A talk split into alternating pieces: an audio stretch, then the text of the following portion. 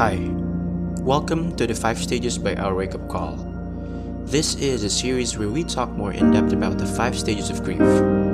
In the second episode, Taskia is going to talk more about anger. So sit down, relax, and have your own calmness. Gara-para. Tuhan bisa jahat banget ya sampai nempatin gue di posisi kayak gini. Gak adil. Oh, dia tuh emang gak ngasih kepercayaan ke gue karena dari sananya orangnya gak suka ya ngasih kesempatan ke orang lain. Gue doain, abis ini dia gagal. Gila, gue udah ngasih semuanya ke dia dan dia tetap tega giniin gue. Gue kan gak deserve diginiin. Liatin aja, nanti dia bakal nyesel kok ninggalin gue. Halo semuanya, nama gue Taskia. Gue ini orang yang bisa dibilang seneng banget dengerin curhatan orang lain. Apalagi kalau curhatan itu datang dari teman-teman terdekat gue. Gue masih ingat suatu hari di satu tahun yang lalu, waktu teman gue datang ke hadapan gue dengan raut kemarahan yang kelihatan jelas banget dari mukanya. Posisi dia waktu itu baru putus sama mantannya. Dan dia bilang gini ke gue, satu tahun terakhir ini gue udah berusaha buat ngasih yang terbaik loh dia. Gak ada orang yang pernah treat sebaik gue. Tanya aja deh ke teman-teman gue yang lain. Tapi seenak jidat aja dia mutusin gue. Dasar gak bersyukur. Tinggal tunggu aja deh kapan dia bakal nyesel nyanyiin gue. Pikiran gue waktu itu tentang apa yang dia omongin sejujurnya gak jauh-jauh dari pemahaman kalau dia waktu itu lagi marah-marahnya. Kesel, gak bisa nerima teman barunya yang bernama rasa kecewa, sedih, benci, yang pas itu mungkin ngetukin pintu kamarnya terus setiap hari. And that's the thing about anger. Perasaan marah buat gue bukan kayak denial, di mana lo nge-reject situasi yang emang ada dan emang nyata. Ini tahap ketika lo mulai aware sama apa yang baru terjadi. Lo masuk ke suatu kesadaran atas realita baru yang ngebuat lo seolah-olah kejebak dalam ruangan sempit sebelum ditenggelamin habis-habisan sama lautan emosi yang lo gak familiar. Dan the next thing you know, you couldn't get out. Dan itu terjadi juga di gue. Gue gak bisa keluar. Akhir-akhir ini, tepatnya beberapa bulan yang lalu, gue putus sama mantan gue. Setelah ada konflik yang emang gak berujung. Setelah putus pun, gue kayak ngerasa diredam habis-habisan ya sama kekesalan yang kayaknya udah numpuk selama kurang lebih 2 tahun lamanya gue pacaran sama dia. Gue seolah-olah bikin skenario sama isi kepala gue sendiri the things that I would say to him yang dulu gak berani gue bilang. Sampai sekarang, mungkin kalau gue punya kesempatan, gue pengen banget bilang ke dia, Gila ya, gue udah sampai nangis-nangisin lo, udah ngelakuin segala cara buat perbaikin diri gue sendiri supaya lo bisa ngasih sayang lo ke gue sedikit aja emang gue deserve. Gue udah sampai gue udah sampai mikir berkali-kali gue harus apa supaya lo bisa perhatian ke gue, supaya lo nggak shut me down gitu aja terus. Kenapa sih? Dulu lo nggak healing dulu dari mantan lo sebelumnya, baru pacaran sama gue. Jujur, gue ngerasa capek banget ya sama dampak yang udah dia tinggalin ke gue sebegitu besarnya. Gue yang jadi insecure dan ngerasa nggak pantas nerima afeksi dari orang lain. Gue yang ngerasa biar minimum itu udah cukup. Gue yang sampai sekarang jadi takut buat ceritain sisi rapuh gue. Apa yang lagi kejadian di kepala gue? Semua itu ya karena dia. Dia yang bikin gue ngerasa emosi gue itu berlebihan. Bahwa gue nggak pantas disayang. Bahwa apa pun yang gue lakuin buat orang lain itu nggak akan pernah cukup. Gue mau maafin dia. Gue mau banget. Tapi gue nggak bisa berhenti nyari justifikasi kalau semua yang dilakuin ke gue dulu itu salah. Dan bahwa gue emang gak deserve juga diginiin. Tapi itu bukan satu-satunya. Gue punya pengalaman yang masih sangat ngebekas di diri gue sampai sekarang. Ya rasanya kalau inget kejadian itu gue masih bisa ngebayangin sakit hati yang gue rasain yang left a mark sebegitu besarnya dan bikin gue kehilangan diri gue buat waktu yang cukup lama. Ini kejadian pas gue dulu baru lulus SMA dan lagi dalam proses milih kuliah apa yang gue mau. Gue waktu itu syukurnya udah diterima di universitas yang gue mau banget atau bisa dibilang dream university gue. Dan satu lagi gue diterima di kampus pilihan gue sekarang. Tentunya sebagai orang yang udah idam-idamin banget ya si universitas impian gue tadi, pastinya gue mau banget dong masuk ke sana dengan berbagai excitement dan ekspektasi yang udah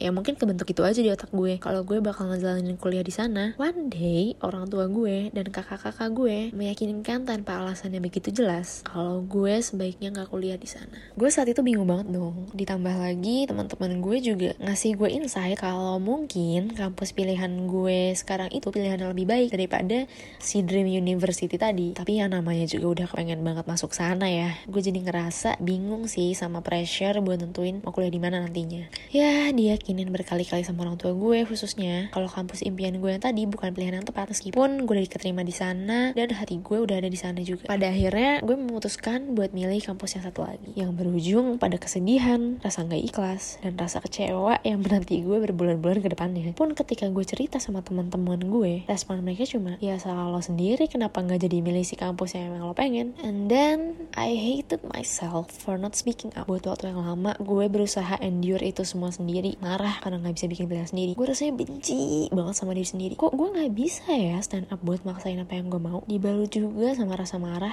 sama orang-orang di sekitar gue. Karena kesannya mereka maksa gue buat ngikutin pilihan mereka. Coba aja gue bisa muter waktu dan bilang enggak atas pilihan orang lain terhadap hidup gue. Gue pikir ya waktu itu mungkin mungkin aja kalau gue ngotot milih kampus yang emang gue pengen gue bisa keluar dari rasa benci yang emang gak ada habisnya dan seolah belum berhenti juga enam bulan kemudian gue ikut suatu organisasi. Dan waktu itu organisasi ini lagi ngadain project besar di mana kita semua diminta buat ngasih ide-ide kita buat direalisasiin. Project ini ya nekenin di karya seni. Spesifiknya gue nggak bakal bilang apa tapi saat itu ide gue lah karya gue lah yang diterima di project ini. Rulesnya project itu bakalan dipimpin sama siapa pun yang idenya diterima dan dengan seleksi yang adil juga. Or at least that was the rules. Sampai tiba-tiba segerombol anak-anak organisasi ini ngomong ke gue dengan kurang lebih kata-kata yang kayak gini. Kayaknya si A itu lebih capable deh buat ngelanjutin project kita. Kalau dari gue sama yang lain sih ya ngelihatnya lo masih sebagai orang yang ya belum bisa ngerahin project ini. Kalau si A itu dia udah punya pengalaman. Ya tapi terserah lo sih. Kalau lo emang mau banget tuh dia handle ya nggak apa-apa. Tapi buat kebaikan project ini sih saran dari kita sebaiknya ya si A aja. Those were really simple words. And at first gue nerima. Alasan itu sebenarnya terdengar masuk akal banget ya buat diri gue yang waktu itu belum berpengalaman banyak soal project yang mau dibikin. Dan gue pikir ya udah nanti kan mereka juga bakal ngasih kredit nama gue kok di project itu nantinya. But they didn't. They really took credit for my art yang gue bikin sendirian. Kali ini dengan alasan kalau konsep yang gue bikin masih bisa dikembangin katanya gitu. Sepele mungkin.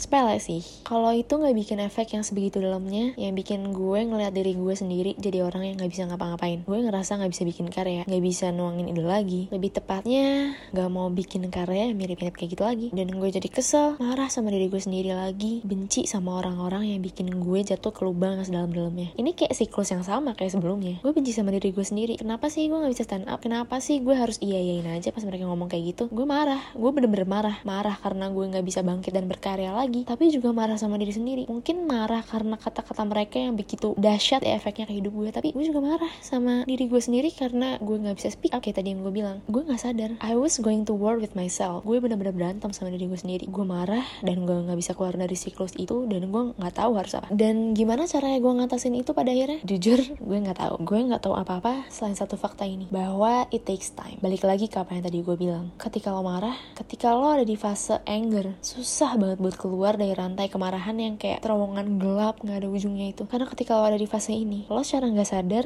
lagi ngelakuin masking effect dari rasa dari rasa sakit yang lo pikul. Sebagai hasil dari kerapuhan kerap sebagai hasil dari kerapuhan yang lagi lo rasain. Ketika di ketika lo ngerasain marah lo nggak akan tahu harus ngapain. Lo cuma bener-bener ke invest di emosi marah yang ada di dada lo yang kayak bener-bener bikin lo frustasi dan rasanya nggak adil. Dan rasanya kayak dunia ini cuma out there untuk ngejatuhin lo. Itu yang lo rasain pas lo marah. Tapi kayak apa yang dibilang sama Kubler Ross sendiri kayak apa yang dibilang sama si pencipta five stages of grief. Anger ini sebenarnya necessary stage buat proses healing. Lo nggak bisa menghindari anger tapi lo bisa ngelewatinnya dan gimana lo ngelewatinnya? Yang bisa gue bilang adalah the only way untuk ngelewatin itu adalah melalui acceptance. Everyone it's our wake up call serving you daily dose of warmth and awareness to your ears. Thank you for getting your coffee up and for listening to our podcast and I'll see you on the next episode.